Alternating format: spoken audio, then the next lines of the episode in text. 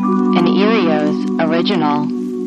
So here's another passenger, um, and, and this relates to who's to blame Frederick Fleet. Okay, Fred Okay. Oh, Fleet. So Fred was the first of two to spot the iceberg. Wow. He's along with a guy named Reginald. Great. Another great name. Fred and Reggie. He was the lookout on duty at the moment that Oh my it hit. God. And later he testified that had he had binoculars, he thinks that he would have been able to see the iceberg sooner. When Yeah. someone asked how much sooner, Yeah. he said enough to get out of the way.